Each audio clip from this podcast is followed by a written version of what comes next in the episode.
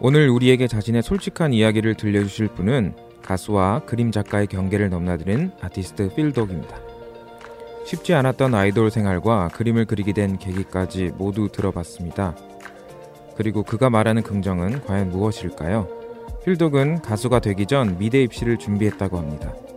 그가 어떻게 데뷔를 하게 됐는지 궁금하신가요? 함께 들어보시죠. 아티스트 필독입니다. 만나서 반갑습니다. 춤은 전문적으로 배우진 않았지만 이제 사람들 앞에서 춤추고 노래하는 거를 되게 좋아했어요. 그래서 그 어머니 아버지가 보시고 어, 연예인을 해봐라.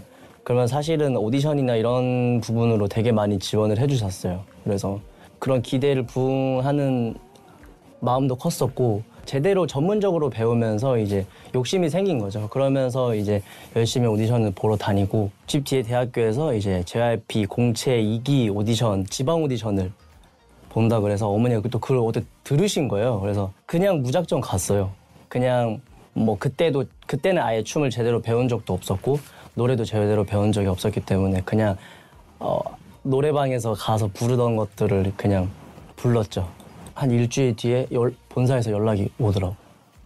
너무 어려운 이제 많은 경쟁률을 뚫고 연습생이 됐는데 사실 연습생 이제 도장을 그 이제 계약을 할 때도 되게 많이 고민을 했었거든요. 왜냐하면 저는 부산에서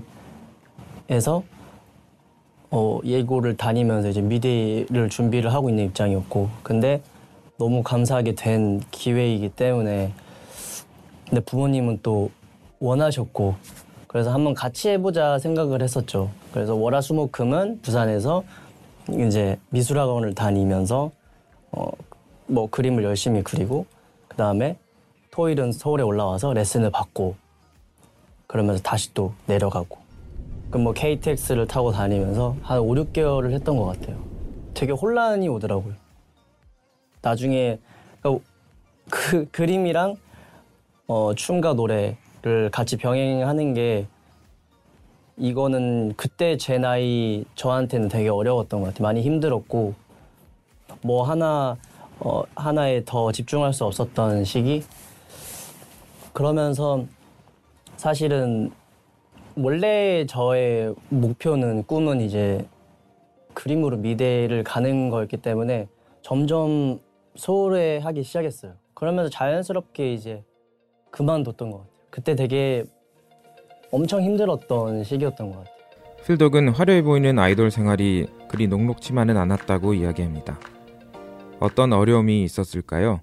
첫 앨범 자체가 굉장히 많은 투자와 많은 기대와 많은 것들을 안고 이제 시작을 했던 데뷔 앨범이기 때문에 저로서도 되게 기대도 많이 했고 더 좀 첫 앨범이기 때문에 열심히 하기도 했고 근데 생각보다 회사에 있던 모든 사람들이 원했던 만큼의 그런 좀 기대는 아니었던 느낌이라 조금은 아쉬웠던 부분은 있었어요. 이 공백기라는 거는 본인을 다져서 더 성장하게 다음 앨범을 위해서 더 성장하는 어떤 밑거름이 되는 어떤 기간이라고 생각을 하면서도 대신 이제 공백기가 너무 길어지면 대중들이나 팬들한테 잊혀지는 그때는 아 왜 우리 우리가 왜 굳이 공백기가 또 필요하나에 대한 어떤 불안감과 두려움이나 왜냐하면 그 전에도 많은 공백기가 또 있었거든. 그렇기 때문에 이제 공백기가 오는 게 너무 두려운 거죠. 뭐라도 하고 싶은데. 긴 공백기를 거치면서 그는 자신을 되돌아보게 됩니다. 바로 그림을 그리면서 말이죠. 그가 진지하게 그림을 그리게 된 계기는 무엇이었을까요? 달빛 소나타 앨범이 활동을 끝나고 사실은 크게 스케줄이나 이런 게 없었어요. 하루는 일어나서 거울을 봤는데 제 거울을 딱 제 얼굴을 봤는데 되게 꼴 보기 싫은 느낌 있잖아요. 인상을 쓰지 않아도 얼굴에 그림자가 있고 내가 되게 망가질 대로 망가져 있는 나구나 지금 내가 아 좀 생각을 달리 먹어야겠다라는 생각을 했었죠. 그런데 이제 제가 그림을 했던 거를 팬분들이 아시니까 그림 재료들을 막 선물로 많이 보내주시거든요. 이제 집에 있는 그림 재료들을 가지고 그림을 그리면 또 시간이 또 금방 가니까 그림이나 그려보자 하는 생각으로 캔버스 앞에 진짜 연필을 들고 가만히 거의 한 30분을 그냥 아무 생각 없이 그냥 보고 있다가 너무 오랜만에 또 연필을 잡았고 뭘 그려야 될지도 모르겠고 그냥 지금 내가 가지고 있는 이런 무기력함 무대에 서고 싶고 공연을 하고 싶고 제 안 좋은 그런 부정적인 감정들을 좀 쏟아내는 그런 그림이었죠. 저의 첫 그림이 저를 감싸고 있는 안 좋은 뭐 기운이라든지 그게 뭐 텍스트가 됐든 어떤 상징적인 어떤 그림이 됐든 형체가 됐든 그런 것들을 그냥 막 그렸어요. 그리고 나니까 아예 나중에는 그냥 시꺼먼 캔버스가 되더라고요. 오랜만에 그림을 그렸는데 나아지지도 않았을 뿐더러 더 그때는 기분이 더 안 좋았고 그때는 이제 제가 뭘 해야 될지 모르겠다는 생각이 들더라고요. 이제 그런 그림을 그리고 나서 이제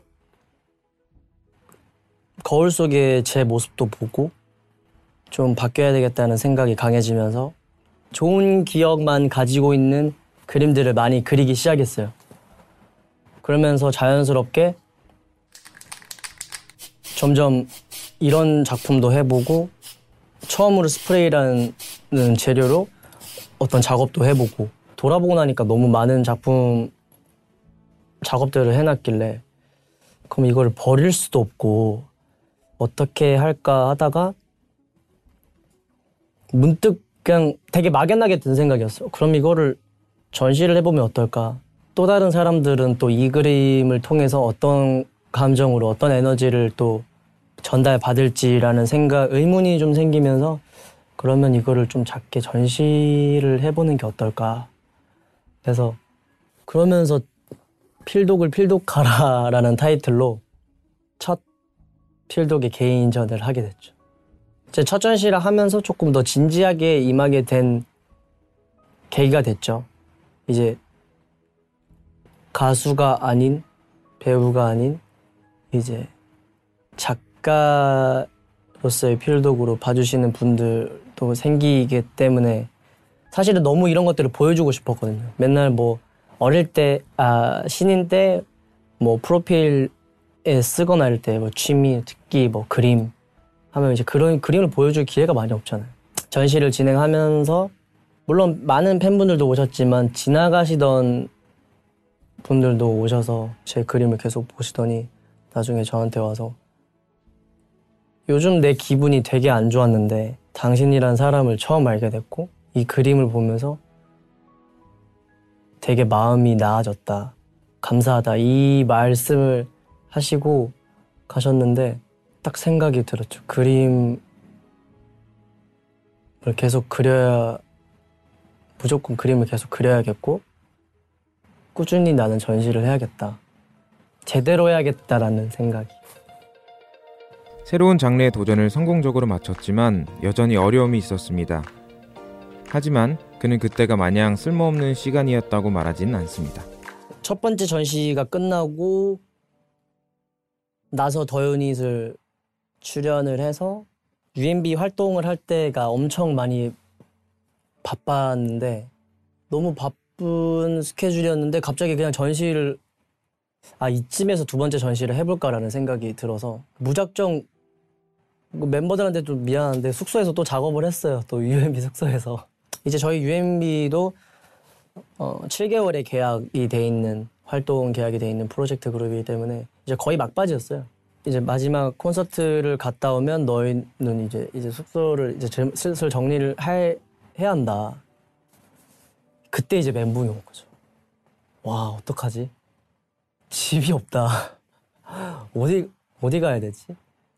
그래서 어떻게 어떻게 하지 하다가 또 이게 또 사람을 죽으라는 법은 또 없는 게 또 아는 분이 내가 지금 하고 있는 그 원룸에 방을 두 개를 줄 테니까 하나는 너가 생활하는 방으로 쓰고 하나는 너가 작업하는 방으로 써라. 그러면 제가 딱 한 달을 주시면 제가 한 달을 딱 준비해서 이제 전시를 음, 시작을 하면서 전시 시작을 하면서 이제 방을 구하, 구해 보겠습니다. 이렇게 됐던 거죠. 정말 가까스로 두 번째 전시를 시작을 했죠. 그림을 시, 제대로 시작하고 나서 제일 힘든 시기여, 시기였고 위태위태하고 아 그래 내가 뭐 그림이야라는 생각으로 포기할 수도 있었지만 계속 그 역경을 이겨내고 이겨내고 도와주시는 분들이 생기면서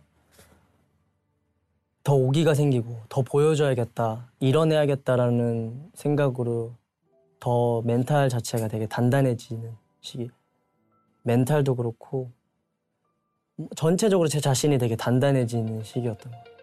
필독이 말하는 긍정은 무엇일까요? 그리고 그가 긍정이란 메시지를 어떻게 풀어내려고 할까요? 같이 들어보시죠. 계속 가지고 갈 저의 큰 상징이지만 제가 어떤 이런 행위를 하는 게 다른 삼자가 봤을 때는 강요가 돼버릴 수도 있기 때문에 매번 준비를 하면서도 많이 걱정이 되기도 하고 아직까지도 제가 항상 풀어갈 숙제인 것 같아요. 이 입에 담기에는 참 많이 조심스러운 이 작품을 통해서 힘을 많이 주고 힘을 많이 또 받으시고 또 제가 생각한 그 이상의 에너지를 받고 가시는 분들도 많고 물론 팬분들은 이제 제 작품을 또 보시고 나중에 또 편지로 써서 되게 큰 길게 감상문처럼 또 써주시기도 해요. 뭐 이 작품에서는 뭐 이런 걸 느꼈고 이 작품에서는 이런 걸 느꼈고 의도와는 다른 또 그 이상의 어떤 느낌을 받으셔서 그런 걸 또 써주시면 아, 정말 이거는 뭐가 정해져 있는 게 없구나 이렇게 머리로 이렇게 딱 맞은 듯한 느낌이 아직까지도 계속 제가 저의 스타일이 뭐냐고 물어봤을 때 자신 있게 대답은 못하겠어요. 그냥 다양하게 다양한 형태로 그냥 저희가 주위에서 볼 수 있는 오브제들 있잖아요. 쇼파라던가 의자라던가 버려져 있는 거울이라던가 그러니까 그런 것들을 통해서 조금 더 쉽게 다가 쉽게 다가갈 수 있는 그런 작업들을 하는 게 저의 특징이긴 하죠. 어, 일단 긍정이란 주제 하나로 다양한 경로와 다양한 형태로 풀어낼 수 있는 그런 아티스트가 돼서 자리매김을 하는 게 저의 목표이자 각오입니다. 필독은 자신의 인생 그래프가 계속 상승 곡선을 그린다고 말합니다. 그가 인생을 긍정적으로 바라볼 수 있는 원동력은 무엇일까요? 그래도 계속 상승 곡선. 계속 제가 긍정적으로 뭔가를 할 수 있게 됐던 계기들은 그것들이 나쁜 추억들이 아니라 나쁜 나의 과거가 아니라 그게 있었기 때문에 내가 더 올라갈 수 있는 계기가 되었고 예전보다도 지금이 너무 행복하고 가면 갈수록 또 지금의 또 이렇게 또 인터뷰를 하고 있는 이 자체도 너무 행복하기 때문에 저한테는 계속 잘 되고 있다라는 생각이 들어요. 당장에 내가 할 수 있는 것, 내가 당장 움직일 수 있는 것, 내가 하고 싶은 거 그렇게 해야지 나중에 또 나 저한테 돌아오는 게 그게 뭐 돈이 될 수 있고 다음에 또 다른 뭔가를 할 수 있는 기회가 생길 수도 있고. 그래서 뭐 뭔가를 먼, 뭐 정해놓진 않아요. 밸런싱이 아니라 당장 내가 움직일 수 있는 거 하고 싶은 거. 다만 이제 점점 좀 더 신중해져야 되는 것들이 저도 이제 적은 나이가 아니기 때문에 이제 제가 잘할 수 있는 거랑 하고 싶은 거랑 꼭 해야 되는 거. 이 세 가지를 항상 확실하게 정해놓고 분류를 해서 음, 그 길을 나아가려고 노력을 하고 있죠. 필독이 말하는 희망의 메시지는 바로 BPNN입니다. Be positive, no negative. SNS나 이런 거 올라오는 것처럼 뭔가 남들처럼 꼭 저렇게 살아야 될 것 같고 그러니까 그런 주위 환경에서 오는 스트레스들 있잖아요. 내 안에서 생기는 스트레스가 아니라 점점 갈수록 외부 환경에 대한 외부 환경 때문에 받는 스트레스가 더 강해지는 느낌. 그 그런 걸 너무 신경 쓰지 말고 자기 안에서의 여유를 항상 꼭 찾았으면 좋겠어요. 물론 제 기준에서 막 이것저것들을 말씀드리기에는 너무 그렇지만 뭐 감정적으로 여유가 없을 수도 있고 뭐 경제적으로 여유가 없을 수도 있고 요새는 좀 극단적으로 생각해요. 되게 힘들 확률로 태어났잖아요. 사람으로. 그렇기 때문에 한 번 사는 거 응, 오늘을 부정적으로 살지 말자라는 거죠. 내일을 위해서.